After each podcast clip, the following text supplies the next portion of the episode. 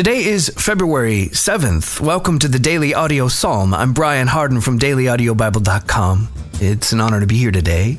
We'll read Psalm chapter 31, verses 1 through 8 from the Expanded Bible today. A prayer of faith in troubled times. For the director of music, a psalm of David. Lord, I trust, seek refuge in you. Let me never be disgraced, shamed. Save, rescue, deliver me, because you do what is right in your righteousness.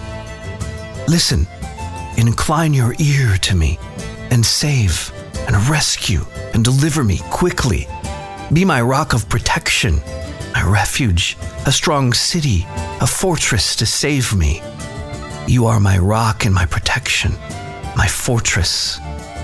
For the good sake of your name, lead me and guide me. Set me free from the trap, the snare and net they set and hid for me. Because you are my protection, my refuge. I give you my life. Into your hand I commend my spirit. Save, redeem me, Lord, God of truth, faithful God. I hate those who worship and serve and have concern for false and worthless gods. I trust and have confidence only in the Lord.